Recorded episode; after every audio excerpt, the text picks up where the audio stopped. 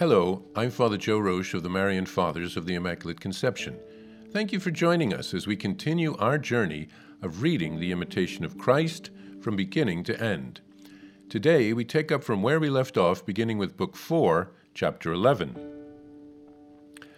The 11th chapter, the body of Christ and sacred scripture are most necessary to a faithful soul. The disciple.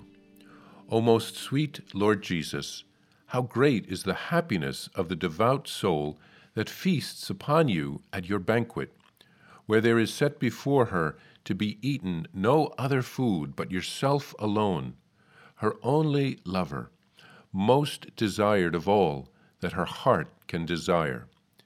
To me, it would be happiness indeed to shed tears in your presence from the innermost depths of love, and like the pious Magdalene, to wash your feet with them. But where now is this devotion, this copious shedding of holy tears? Certainly, in your sight, before your holy angels, my whole heart ought to be inflamed and weep for joy. For hidden though you are beneath another form, I have your truly I have you truly present in the sacrament. My eyes could not bear to behold you in your own divine brightness, nor could the whole world stand in the splendor of the glory of your majesty. In veiling yourself in the sacrament, therefore, you have regard for my weakness. In truth, I possess and adore him who the angels adore in heaven. I, as yet by faith, they, face to face, unveiled. I must be content with the light of the true faith and walk in it until the day of eternal brightness dawns and the shadow of figures passes away. When, moreover, that which is perfect shall have come, the need of sacraments shall cease. For the blessed in heaven, glory, heavenly glory, need no healing sacrament. Rejoicing endlessly in the presence of God, beholding his glory face to face, transformed from their own brightness to the brightness of the ineffable deity. They taste the Word of God made flesh, as he is in the beginning and will remain in eternity.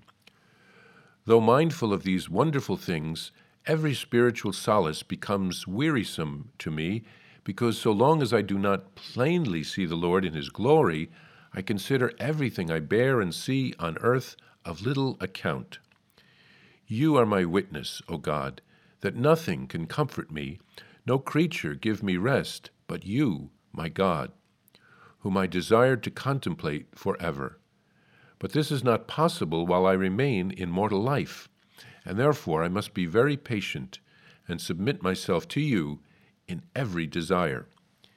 Even your saints, O Lord, who now rejoice with you in the kingdom of heaven, awaited the coming of your glory with faith and great patience while they lived. What they believed, I believe. What they hoped for, I hope for. And whither they arrived, I trust I shall come by your grace. Meanwhile, I will walk in faith, strengthened by the example of the saints. I shall have, besides, for comfort and for the guidance of my life, the holy books, and above all these, your most holy body, for my special haven and refuge. I feel there are especially necessary for me in this life two things, without which its miseries would be unbearable. Confined here in this prison of the body, I confess I need these two food and light. Therefore, you have given me in my weakness your sacred flesh to refresh my soul and body, and you have set your word as the guiding light for my feet. Without them, I could not live aright, for the word of God is the light of my soul, and your sacrament is the bread of life. These also may be called the two tables, one here, one there, in the treasure house of Holy Church one is the table of the holy altar, having the holy bread, that is, the precious body of Christ. The other is the table of divine law, containing holy doctrine that teaches all the true faith and firmly leads them within the veil the Holy of Holies. Thanks to you, Lord Jesus, light of eternal light, for the table of your holy teaching, which you have prepared for us by your servants, the prophets and apostles and other learned men.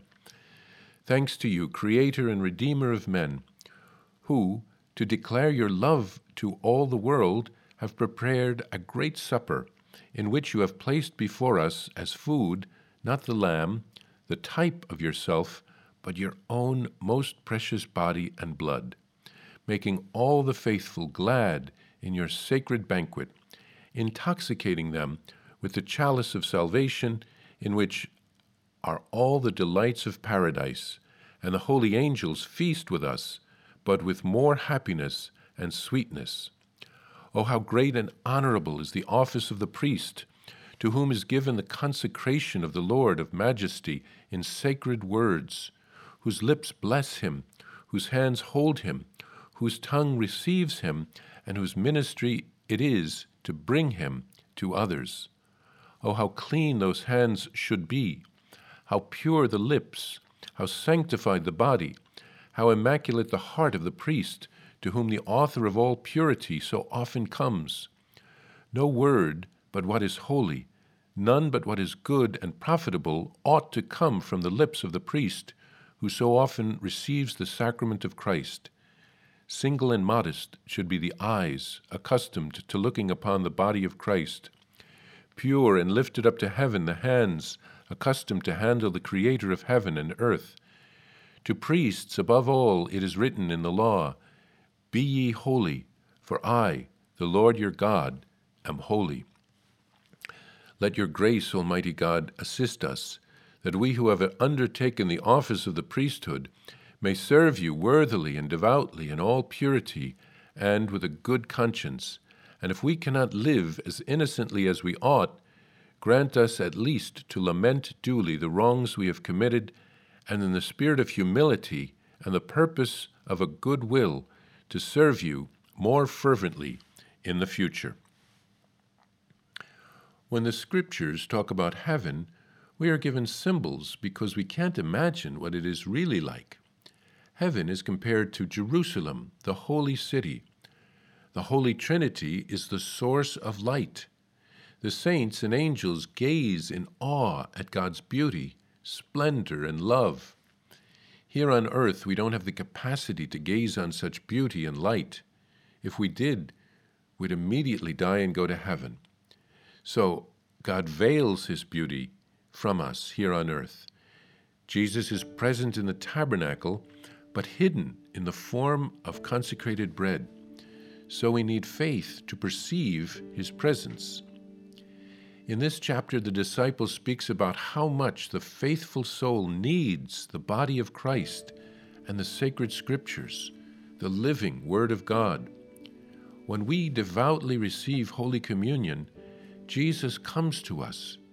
We are given a taste of heaven. We receive the sacraments here on earth as a preparation for heaven, as an anticipation of heaven.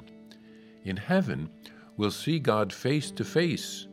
There will be true communion, union with the one we love. We'll be united with God forever, with our beloved Savior, our Redeemer, our Creator, the Holy Spirit. Holy Communion gives us a longing to be with the one that we love. The saints, by the end of their lives, were ready to flee their earthly constraints so that they could be with the Lord forever. In every Mass, we also have the liturgy of the Word. Jesus speaks to us through the readings and through the homily. He wants to instruct us and to help us. He left us these means so that He could get through to us. Let's pray for the priests so that they would fulfill their vocations with fervor and holiness to help us all to know God and to love Him.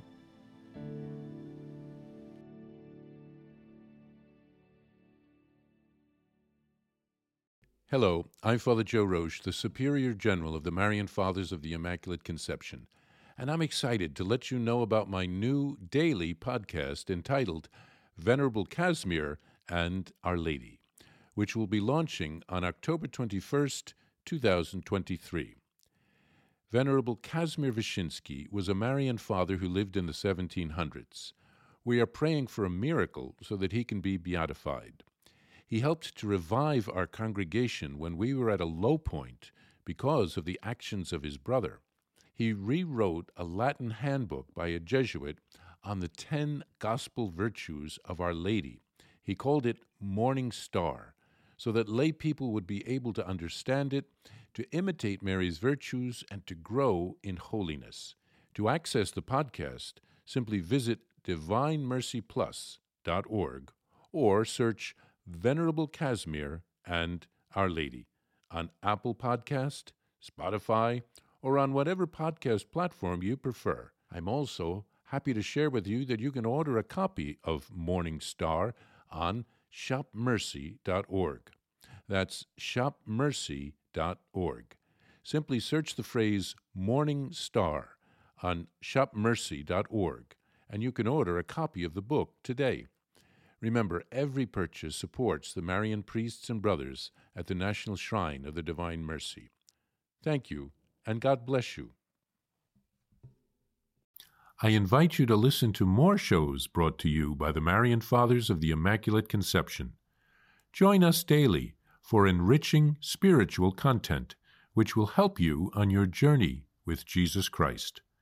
Simply visit divinemercyplus.org for a complete list of our shows. That's divinemercyplus.org. Are you a Marian helper? Join our Spiritual Benefit Society and start sharing in the graces of all the daily masses, prayers, and good works of Marian priests and brothers all over the world. Sign up is free and easy. Simply visit micprayers.org. That's micprayers.org. Thank you, and God bless you. Please follow or subscribe to this podcast to receive the latest episodes and updates. If you have been blessed by this podcast, I invite you to leave a review. Reviews greatly improve our podcast ranking and will help spread this podcast to other people throughout the world. Thank you